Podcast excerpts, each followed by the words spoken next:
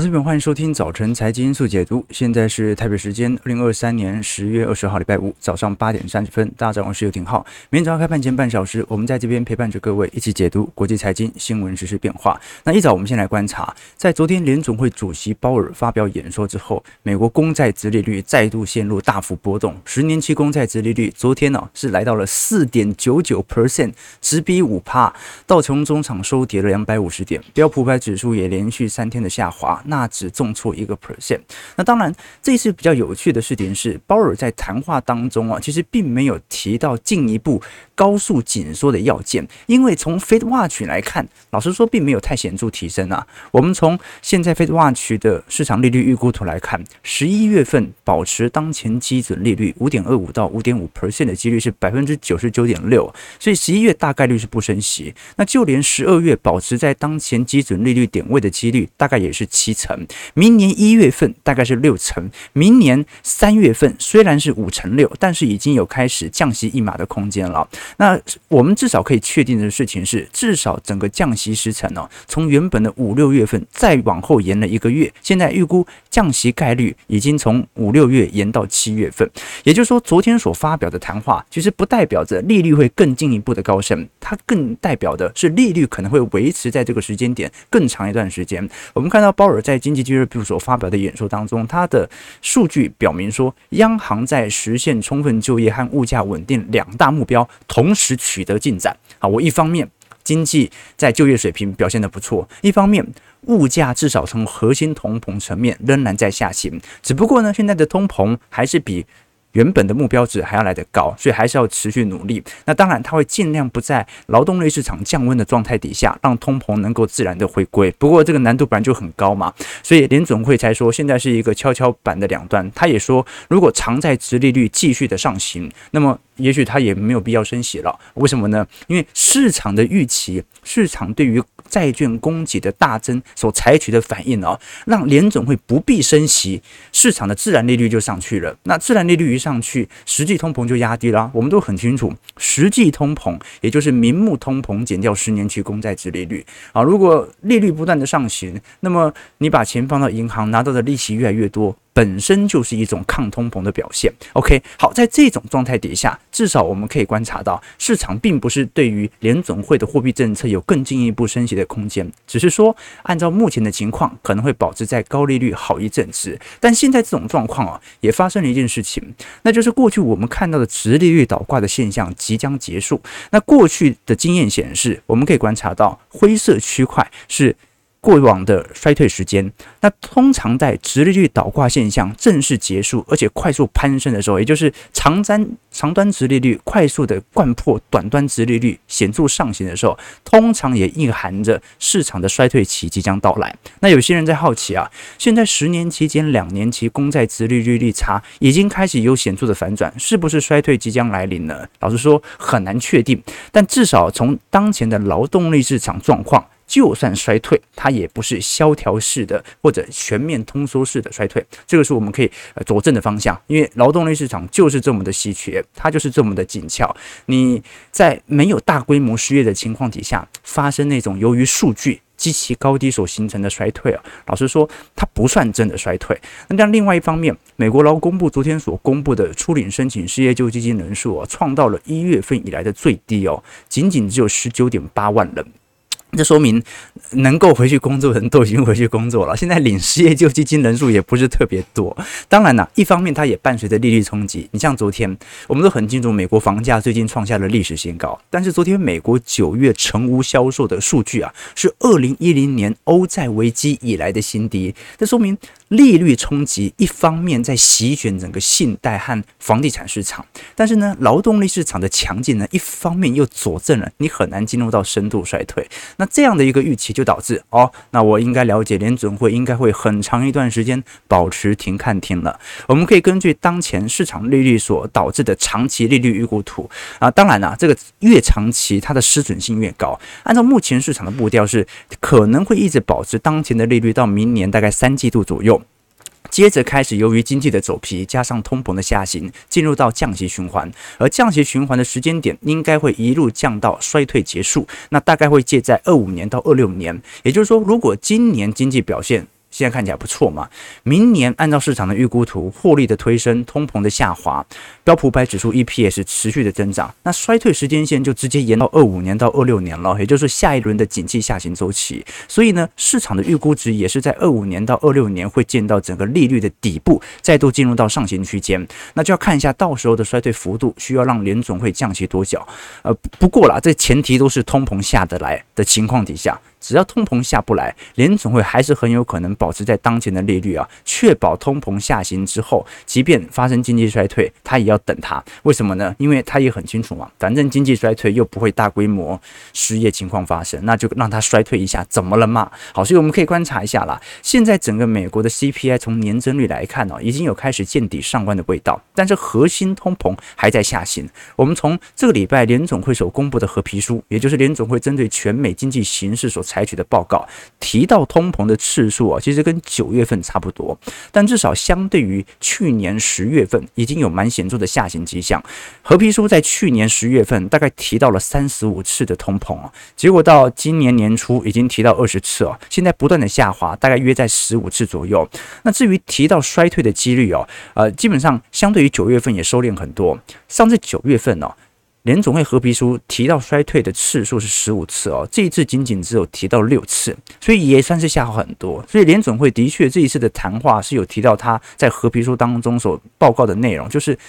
对于通膨的担忧正在下行，对于经济衰退的担忧也在下行，所以才为什么过去几个月有开始对于金发女孩经济的这种味道开始出来，就是整个经济似乎陷入到那种不温不火，没有说大好，但是也没有说大坏，感觉有一点往软着陆的方向走的感觉。那我如果我们从当前市场利率来做观察，联总会预估降息的时间线啊，从九月份跟十月份来进行比较啊，九月份当时认为明年二季度降息的几率最高。现在已经大举的延后到今年的呃明年的三季度或者四季度了，这说明市场的利率预期，尤其降息预期不断在延后。我们过去跟投资朋友提过，它很有可能股市获利 EPS 拉升多久，它的降息时间线就延后多久。我们在本轮从去年年底以来，就是啊、这个很明显呐，啊，这个是。财经网络事件的大多头，但这个多头它不是死多头啊，不是类似于指数型投资的啊这种长期看好股市的象征，而是这个周期的轮替，它已经暗示着景气指标正在好转。那么你景气指标不到好转，你的降息时间线就会不断的往后延。一直延到你的基本面啊，到时候嘛，到明年我们就要开始预估一下明年下半年到二零二五年 EPS 的水准哦。当 EPS 开始有松动的感觉，也就代表着大家的降息时间不用再往后延了。可是到时候反而大家的升息预期可能会因此而提高。为什么？因为 EPS 太亮丽了，所以货币政策不好预估。但是我们至少可以确定的事情是，整个获利的曲线它已经暗示了未来的方向。那所有这些经济指标哦，你。宏观来看，你就会发现哦，所有这些经济指标看似造成的利率的水平的上涨，看似对于短期对于科技股的承压，看似联总会必须更加强硬对于股市的打击，最终来看，它都不是真的利空。为什么？这就说明现在经济真的不差，而且是那种恰到好处的感觉，就是它不让你过热。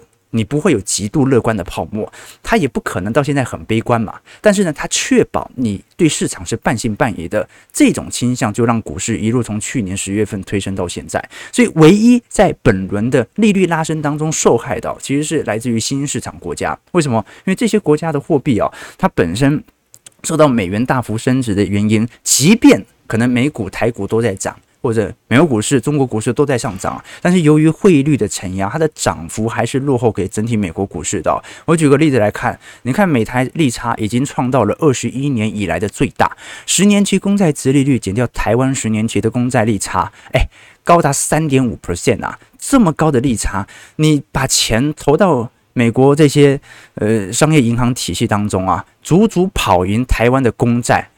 跑多跑了三点五，那到底谁愿意去持有台湾十年期公债呢？尤其台币又在走贬。好，那你换换另外一个方向想，你投资美国的定存拿到的利息，居然能够跑赢零零五六给予你的配息率，那你要怎么让外资说服他去买台湾的这些高股息概念股呢？这个是第二个压力值哦。那当然了，它不是只限于台股哦，整个全球新兴市场都是啊。我们看中美利差，中美利差。呃，过往来看，大概在二零一五年以前，基本上中国的十年期公债殖利率啊，还是显著的跑赢美国的。为什么呢？那很好理解嘛。一个后进国家哦，我有更多的开发空间，更大的成长空间。那我发行的国债的利率给予你的报酬是不是要高于发达市场？当然是嘛。投资中国，感觉它成长的速度比较快，它的回报率会比较高。但现在也是啊，中美利差已经进入到负值，就是你投资美国的公债，你跑的利率水平还跑赢中国市场的利率水平呢。那你一个又保本、报酬又高的投资商品，你当然是选择它嘛。好，所以这个就造成全球的资金显著的回流。所以在这种状态底下。短期我认为对于股市的利空，它其实不是利空啊，所有的数据都在佐证美国的经济啊比想象中还要来得强劲，但它又不让你强劲到市场全面乐观，就是这种感觉。好，那既然如此，那最后其实股市的表现，它就最后就回归于基本面了嘛。当然，我们必须承认，美国股市的基本面它也是属于两极的情况。现在看似的好，其实就是那几只科技全值股的财报极度亮丽所托起的拉抬，中小型股的财报其实。就如刚才聊到，还是受到很多利率冲击哦，所以一样是小型股全死，大型股吃饱啊，这个跟美国银行一样，小银行全倒，大银行吃饱。我们可以观察一下新一季度财报季，到目前为止哦，大概有百分之十五的标普百指数公司已经公布财报了，其中有七成以上公司的业绩都是比市场预期还要来得好。我们可以观察到标普百指数虽然最近在走跌，而且从今年三季度以后就开始做显著回调，可是我们观察红色线，也就是 EPS 的前瞻预估值哦，仍然在上行。我们正常来讲哦，股价它会领先 EPS 提前反应，所以如果标普百指数走跌，就算 EPS 哦本季度表现不靓丽，适度的回跌都是可接受的，因为 EPS 落后反应嘛。但如果 EPS 接下来两周科技股财报开出来还在往上冲，那么现在就是严重超跌，因为它。没有改，不应该改变整个 EPS 的上行轨道。EPS 上行轨道没变，股价的任何的下调，它都只是一个乖离的修正。那如果最后 EPS 还真的未来两周科技股财报开得不好，那也不代表它有严重超跌，因为因为股价已经先跌了嘛。OK，所以我觉得这是第一个观察的方向。第二观察方向是，如果是从基期层面来看，现在其实 EPS 上行的幅度啊，已经足以导致美国股市。其实变得有吸引力了。我们可以观察到，标普百指数目前预期的本益比哦，大概是十八点七倍哦，相对于呃今年七月份的二十倍哦，其实已经有非常显著下滑。标普百指数等权指数甚至更便宜啊！标普标普百指数等权指数就是把那个五百家公司啊，每一家公司都是五百分之一，好，这个时候就淡化了那种权值股过度市值权重过大的风险。那你可以观察到现在的。本益比啊，才十五倍啊，它甚至比十年的平均本益比还要来得低。也就是说，我们不要讲小型股很便宜啦，我们把超级大型股剔除掉以后的剩下的那些大型股啊，其实都非常的便宜。那如果从 VIX 来观察，也是一样。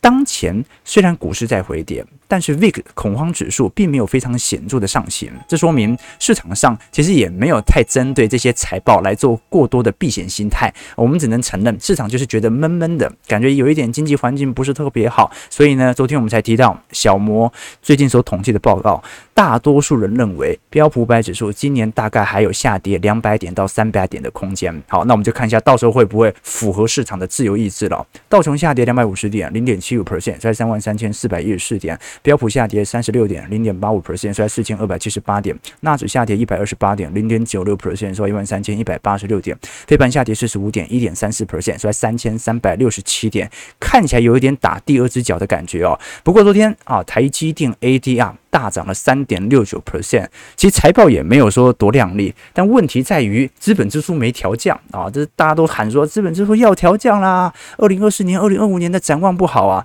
结果啊看起来呃势头还不错，势头还不错，好，但其他科技股表现就没这么好了。费半昨天其实大多数成分股都是领跌的，科林跌了六点二 percent，应材跌了四点九 percent，美光跌了二点三 percent，博通跌了二点一 percent，尤其昨天。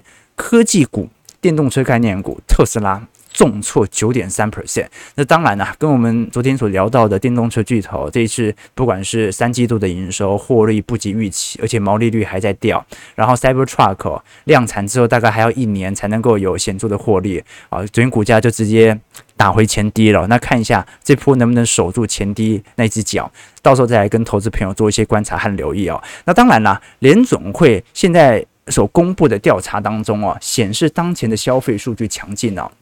是不是奠定着我们刚才所聊到的台积电在今年四季度有开始复苏的可能性呢？我们稍微聊聊一下台积电。在聊台积电之前呢，先来聊一下联总会最新所公布的实质消费调查。在疫情袭击后的几年里，联总会的调查显示，美国家庭的财富啊，其实已经出现了有史记录以来最为显著的增长。那当然，不管是富裕家庭还是贫困家庭，都有显著拉升。这次联总会是公布三年一度的消费者财务状况调查，一九年到整个二二年，经过通胀调整之后的美国净资产中位数是增加了百分之三十七，这个是一九八九年开始此项调查以来的最大增幅。所以联总会这份调查几乎已经彰显了，即便在今年四季度哦，可能消费力度不如去年或者前年，但是今年四季度哦，还是不容易进入到显著的消费紧缩。即便信用卡违约率已经上行了，我们可以观察到有趣的迹象是哦，呃，它是分各项部门呐，也就是族群来看到显著的增长。那如果是以增长幅度来看的话，我们讲幅度哦，啊，黑人家庭的净资产的中位数增幅最大。一九年到二二年，他们的增长幅度大概是百分之六十哦，啊，不过呢，你要了解到贫富差距的这个状况仍然存在啊。黑人家庭的净资产中位数是四点四九万美元，还是低于你看白人，那白人是二十八点五万呐，黑人是白人家庭的七分之一。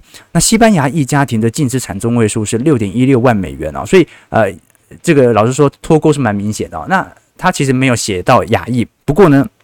他在今年的调查中有单独去测量哦，没有纳入图表。亚裔的家庭净资产中位数啊，比白人还高，高了一倍啊。五十三点六万，好，白人才二十八点五万哦。这个在美国的亚裔净资产真的非常多啊。不过呢，这份报告出来之后啊，在美国的 Reddit 版啊，就是台湾的 PTT 版的这样子啊，呃，受到了非常多的批评。每个人都说自己拖累了平均啊，所以到底实质情况是不是呃有统计误差的可能性啊？所以他虽然他已经。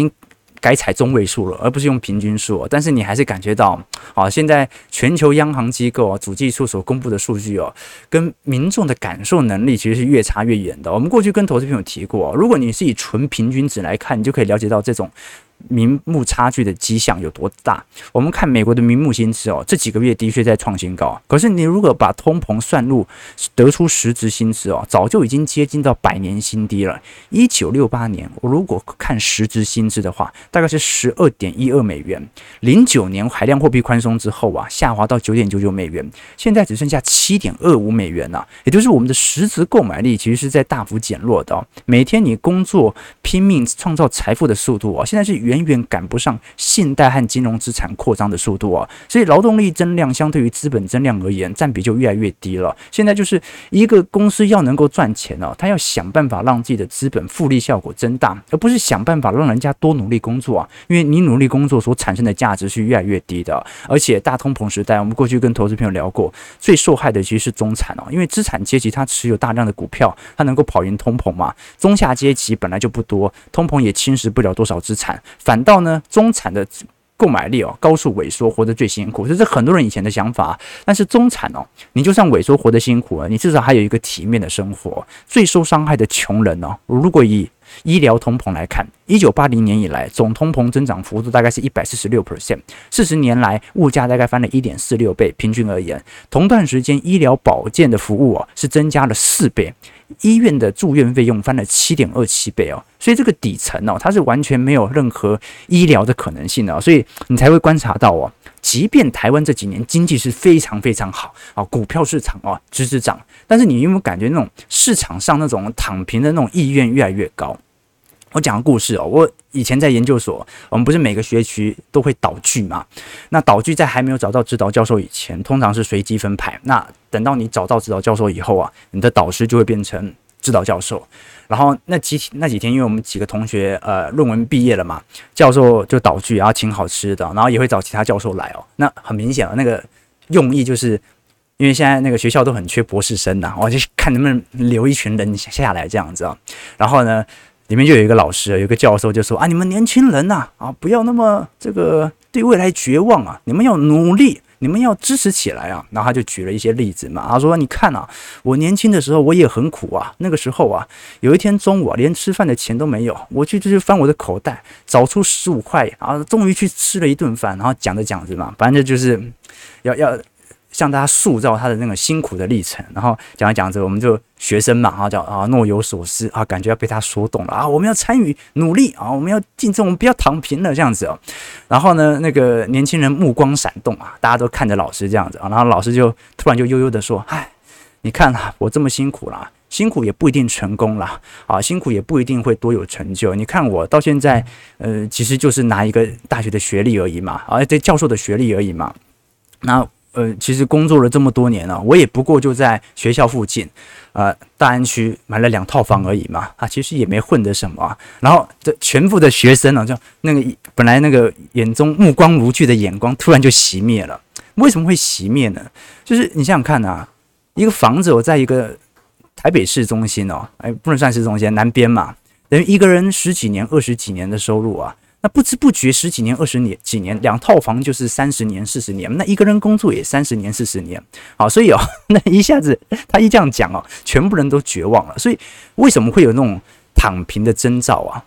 就是年轻人往那边一看哦，我正准备在起跑点努力，我正准备发力，我准备跑啊，结果前面一个人呢啊，他已经告诉你说，这个游戏规则已经改变了，就是这个游戏规则导致说。不管我怎么努力，我都没办法在这套游戏规则下跟你玩的时候啊，那躺平就很自然了。好，所以你可以了解到，这就当前的现况啊。我们看一下数据，各位就可以理解了。这很多人说啊，这个贫富差距那种显著的落差是在零八年后款产生，其实零八年以前就产生了，零八年只是加速这个症状值。我们看到一九七零年代。在当时全球货币脱离金本位之前哦，全球的资产价格啊、薪资啊、GDP 啊，它都是属于稳定增长的。就是说，你的购买力是随着股票市场、随着资本市场稳定上行的。但是你看到，在一九七零年代以后了，随着美元和黄金脱钩、布雷顿森林体系瓦解之后啊，美元的霸权就因此笼罩了全球。从此以后，你就观察到了我们。每天辛勤工作对应的奖励和产产出，它就远远赶不上很多泡沫化的数据。比如说，从此以后，我们的薪资就已经赶不上 GDP 了，赶不上房价了。各位想一想哦，标普百指数每年是以十趴的速度在增长的哦，好，就是大盘而已哦，我们还不讲单一股票哦，每年是以十趴的速度在上涨的。你的薪资每年可以以十趴的速度上涨吗？而且是稳定上涨哦。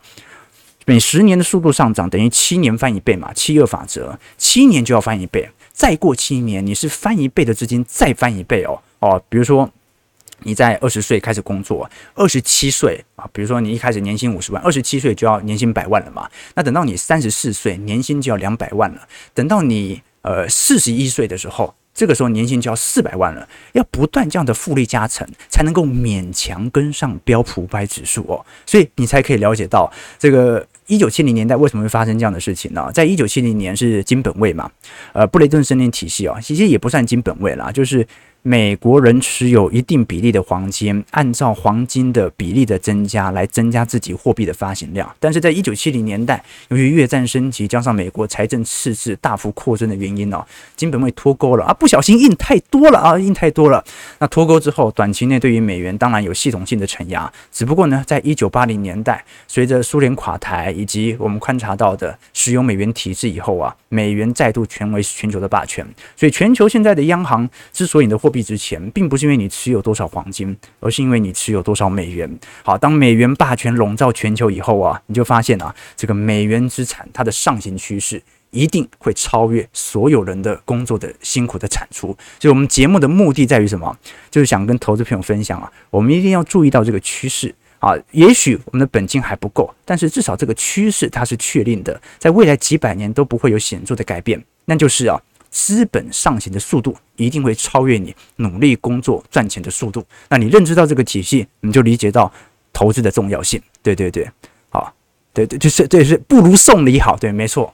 啊，所以你才会发现这个奋斗的方向就不一样了。你看那个，我以前看了一本那个曾国藩传记，他说曾国藩为官清廉嘛，他去京城当官，处处有人刁难他。后来他都研究送礼，百分之七十的收入他都拿来送礼，到处送人。啊，那当然他的日记都是写给别人看的，他不会说自己送多少礼哦。但是他有很多的那个数据资料都显示他是晚清的送礼达人。反正就是一个人，如果奋斗累了，找不到出路，你就研究送礼啊，因为奋斗几年。还不如送一瓶好酒，对不对？送一对，好，没事。哎，我们要讲台积电呢，台积电好，来聊一下台积电法说。台积电这一次三季度财报啊，双率均比市场预期来得好，毛利率五十四点三 percent，税后纯益两百一十亿，季增率十六点一 percent，年减率当然还是很显著了，二十四点九趴，每股纯益八点一十块，也比市场预期来得好。如果是以前三季来看的话，税后纯益年减率是十六点八 percent，还算是符合市场预期。只不过市场都很清楚这一波。大家比较聚焦的，反而是台积电三纳米的出货已经开始有显著拉升，这次大概占了总销售额的六个 percent。五纳米由上个季度的三十趴扩增至三十七趴，也就是说，台积电即便现在还是全球最大的成熟制程产能商。但是有百分之七十以上的营收都是来自于七纳米以上制程了，所以我们可以观察到，呃，只要随着资本支出能够确保它在先进制程上的领先，未来就不会有太大环境的变动。那另外一方面呢，是这一波反而有一点此消彼长，过去高阶高效能运算呃的。营收占比是不断提升的，这一次虽然还有四十二趴，但是相对于前几个季度已经开始有所下滑了。台积电魏哲家其实也特别提到了，智慧型手机在今年四季度对于台积电的营收应该有比较显著的拉抬效果。AI 虽然有帮助，但是 AI 占实体台积电营收比例还是没有特别大，所以我们要观察一下，因为 iPhone 十五这一次在中国销售的。目标值，老实说，并没有想象中来得好。我们反倒是关注一下，到底全球市场当中对于 i 十五的实体销量。因为第一波如果带货潮没有超越 i 十四的表现，那我们几乎可以佐证 i 十五应该卖不过 i 十四了。好，这个是第一个观察要点。那第二个观察要点是第四季，第四季的复苏行情啊。现在台积电预估。第四季的营收大概是一百八十八亿到一百九十六亿美元，隐含着整个二零二三年的营收年减率哦，可能会小于十趴哦。前三季大概还是衰退一成六嘛，那就说明第四季是大好哦。我按照这个预估值嘛，因为呃，你如果四季度冲到一百八十八亿哦，然后从本来年减十六趴，加上第四季变成年减十趴以内的话，那就代表第四季应该业绩会非常亮丽哦。那当然，其中最能够拖。拉啊，就是拉住这个台积电股价的，来自于资本支出维持在三百二十亿美元不变哦。那我们可以观察到比较有趣的现象啦，就是说按照现在毛利率的角度哦，因为整个三季度毛利率突然飙升哦，这个很大程度是因为台币走贬速度太快了。好，但是台积电现在给出的毛利率在四季度表现不是很亮丽，是五十一趴。那要怎么样来分析说四季度你财报会变好，可是四季度你的毛利率会变差呢？好，那么市场普遍的预估值就是哦，可能台积电在本身内部的计算当中，不认为四季度台币的贬值力度还会太显著的拉大。可能四季度台币有走升的可能性，所以在预估图上毛利率反而有适度的下滑。但是至少我们从每股盈余来做观察，整个今年二到三季度啊，大概就是整个相对每股盈余的平台区。那通常每年的三四季度带货潮最明显，所以三四季度通常应该就是本轮整个景气循环的低点。那么随着明年 EPS 突破四十块不是太大的问题哦。这个时候如果以前瞻本益比来看，它就变很低了哦。台积电目前本益比大概只有仅仅在十五倍左右啊，相对于二零年年末当时冲高到二十五倍啊，已经下滑非常多了。我们当然不是说以后还会冲高到二十倍、三十倍，只是说从当前本一比水平来看，只要它的股价不涨，它只会越来越便宜。为什么？因为美股盈余上行的速度一直在加大当中。那我们反而要观察，因为这一波。台积电的资本支出没有太显著的下调，那国外厂区的建制会不会受到影响，就值得留意了。事实上，我们可以观察到，台积电这一次针对美国 Arizona，即便前阵子传出很多不好的消息啊，就是进度缓慢的讯息啊，但是还是认为在二零二五年上半年量产的进度不会有显著改变。那我们过去跟投资朋友提过，呃，基本上很多人还是不清楚台积电三纳米或者是二纳米在台湾的产线和美国 Arizona 的产能的分别哦。就是它的比例还是极低无比的。真正影响到台积电在 Arizona 的是资本支出对于毛利率或者对于成本拉抬所形成的侵蚀，它本身并没有任何产能上的疑虑啊，比如说过多产能来自于海外成本啊，那产能都太少，它白那边不生产都行，只是说资本支出太高。高到现在，大家必须要注意到，台积电公司在比例，呃，我们讲的负债权益比哦，这几年上行速度这么快，那你是不是打水漂？这个是大家比较在乎的一点。那台湾的本土资资源本来就有限呐，本来也不可能无限度的支撑台积电无止境的扩充本土产能，所以分散到海外各地区来设厂啊，它主要就是钳制对手英特尔和三星的扩张势力。所以我们基本上会把它视为一种啊，如果台积电到美国设厂，可以阻止英特尔或者三星在未来。不管是在政治利益上，或者在本土上，它的扩张势力，它符合台积电和台湾的利益。当然了，这个成本是很多就是了。那另外一点就是熊本厂，熊本厂目前建制的速度甚至比 Arizona 来得快，而这说明日本人远远比美国人还要来得更有效率哦。目前熊本厂最先进的六纳米，尤其是特殊制程的生产线正在如火如荼的展开当中。当然，如果是从实质产出来做观察，因为半导体哦，它一直都是一个高耗水、高耗电、高污染。高成本，而且它属于低就业的产业啊、呃。那现在日本的 IDM 模式哦，呃，有没有机会跟台积电来作为一个新的组合？看起来是蛮明显的、因为这一波如果我们观察整个九州地区啊。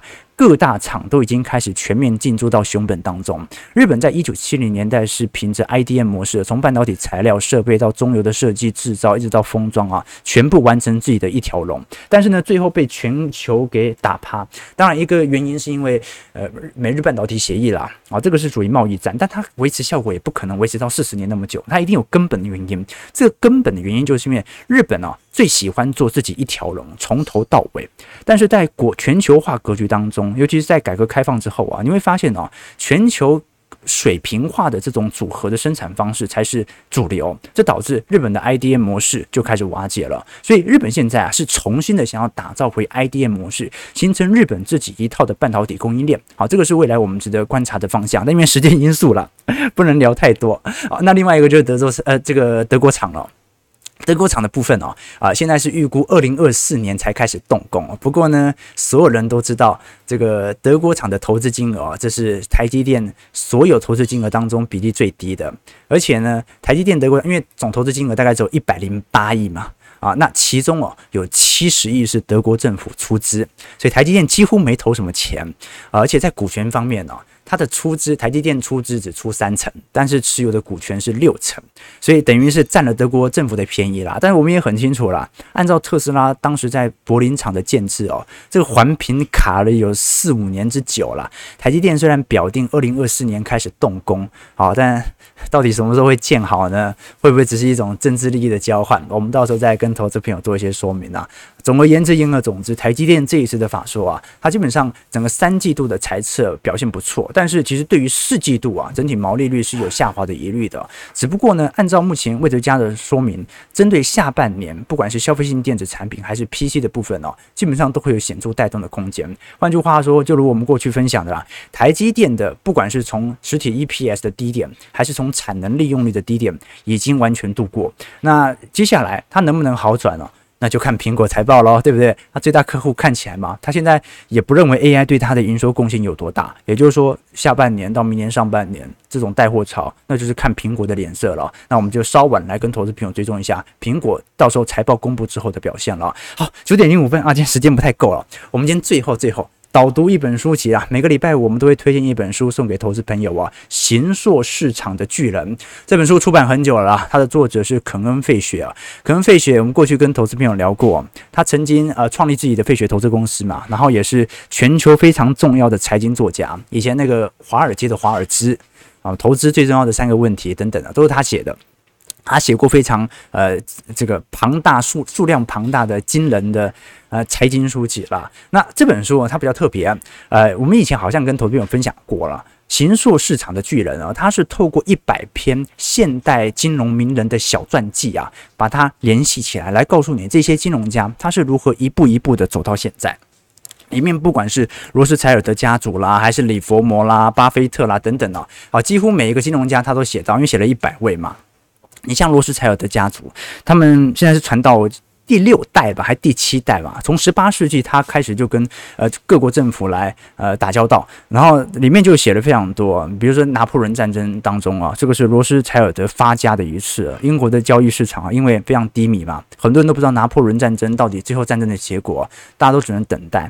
后来呢，拿破仑其实早就在滑铁滑铁卢败北了嘛，但是因为有罗斯柴尔德家族的情报网，所以伦敦的三儿子内森呢，他比英国政府还要更早获得这样的消息，于是他就逆势操作，让所有人以为拿破仑会赢，然后呢，英国即将惨败。当市场高速恐慌，全部都在抛售英国债券的时候啊，这个时候债券价格崩盘嘛，这个时候他大量买进。哦，反正它里面聊了很多这样的金融的故事，我觉得聊起来蛮有趣的，不一定对于你投资有非常重要的借鉴作用，但是我觉得从这些形塑市场的巨人的肩膀上，你可以看得更清楚整个投资市场运作的逻辑啊。那包括李佛摩他有提过，李佛摩我们以前跟投资朋友聊过。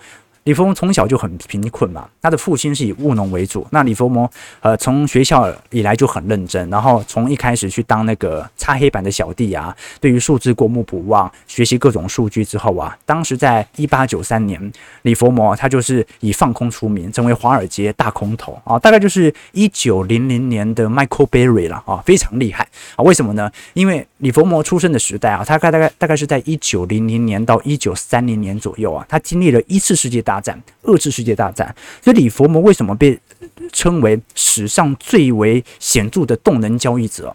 因为他所处于的投资生涯当中啊，要么就是大打仗，要么就发生悲剧，要么就发生。禽流感呢、啊，就是他所处于的那个环境啊，都是属于战乱的环境，所以他的投资思维从来都是短线，他从来不做长线投资。比如说，在一次世界大战爆发的时候，李佛摩惨赔，他积欠了一百万哦。然后在一九一七年呢、啊，当时他选择大举的放空股票啊，果然由于华尔街呃当时受到一次世界大战的影响啊，当年度股价重跌。那包括在一九二九年的时候啊，当时在经济大恐慌之前，李佛摩就占尽先机。大举的放空所有股票，后来大崩盘时间哦，这个是他的成名之战啊，累积赚取超过一亿美元啊。当时美国一年税收是四十二亿哦，他自己赚了一亿。那当然呢，呃，你要知道李佛摩的下场最后是很惨的，因为在一九三四年呢，他当时又破产了。因为呃，行情已经开始有所稳定，结果他破产之后啊，呃，我记得他是第四次破产，然后患上了忧郁症，他的儿子就建议他写书，所以就出版了那那本最著名的啊，这股票作手回忆录嘛，啊，李佛摩传记这样子啊。但当时书卖得不好，最后呢，他是在一九三四年，在呃二次世界大战刚开打的时候啊，他留下遗书给自己的第三任妻子，然后在洗手间举枪自尽。所以，观众朋友啊，没钱的时候你会被生活折磨，有钱之后你会被空虚折磨。你看，像李佛摩这么厉害的人，你看还是落到这样的下场。所以呢，我们作为平凡人哦，还是好好的做周期投资就好啊，少去那边搞得自己心烦意乱啊。你看，他有数次财富自由的机会哦，但是无限制的自由，往往实际上就是混乱啊。有些人。啊，你会发现呐、这有钱之后啊，反而更容易得胃病。为什么？因为天天山珍海味，天天不上班啊，睡懒觉，反而会导致作息混乱。啊，这个状态极其差。你像我们这种稳定的直播，我们做一个死上班族，稳定的工作，其实也是不错的。大家不要去过度羡慕那些有钱人啊，他们的生活啊，对，哎啊，好像在安慰自己啊。但不管如此啊，这本书当中啊，其实聊了很多的人生醒悟啊。我一直都认为，呃，你像我最喜欢的书籍，其实都是属于历史书籍。从这些历史书籍当中，你才可以了解到啊，这一代一代人他是如何走到现在的。那不是每个人都值得我们借鉴，但是呢，至少。每个人失败的那些理由其实是差不多的。这本书有很多最后下场不好的投资人，你学习一下他们是为什么会到这样的状态，尽量避免自己犯错，少犯错，人生就是胜利啊，对不对？人生最大的福报就是虚惊一场，这就是虚惊一场。OK，好，感谢各位今天的参与了，一样哦，啊，这本书。方舟文化出版必属精品，我们会抽出一位啊名额送给投资朋友。如果喜欢这本书的话，欢迎你在我们的节目底下留言，留下你对于本节目的想法，也留下于你对于本书籍的想法。听众投资朋友啊，那记得在我们的结直播结束之后，在底下留言啊，不要在聊天室留言，不然小编到时候无法回复你抽中书啊。听众投资朋友，如果喜欢我们节目，就帮我们订阅、按赞、加分享。我们就下礼拜一早晨财经速解读再相见。祝各位投资朋友看盘顺利，操盘愉快。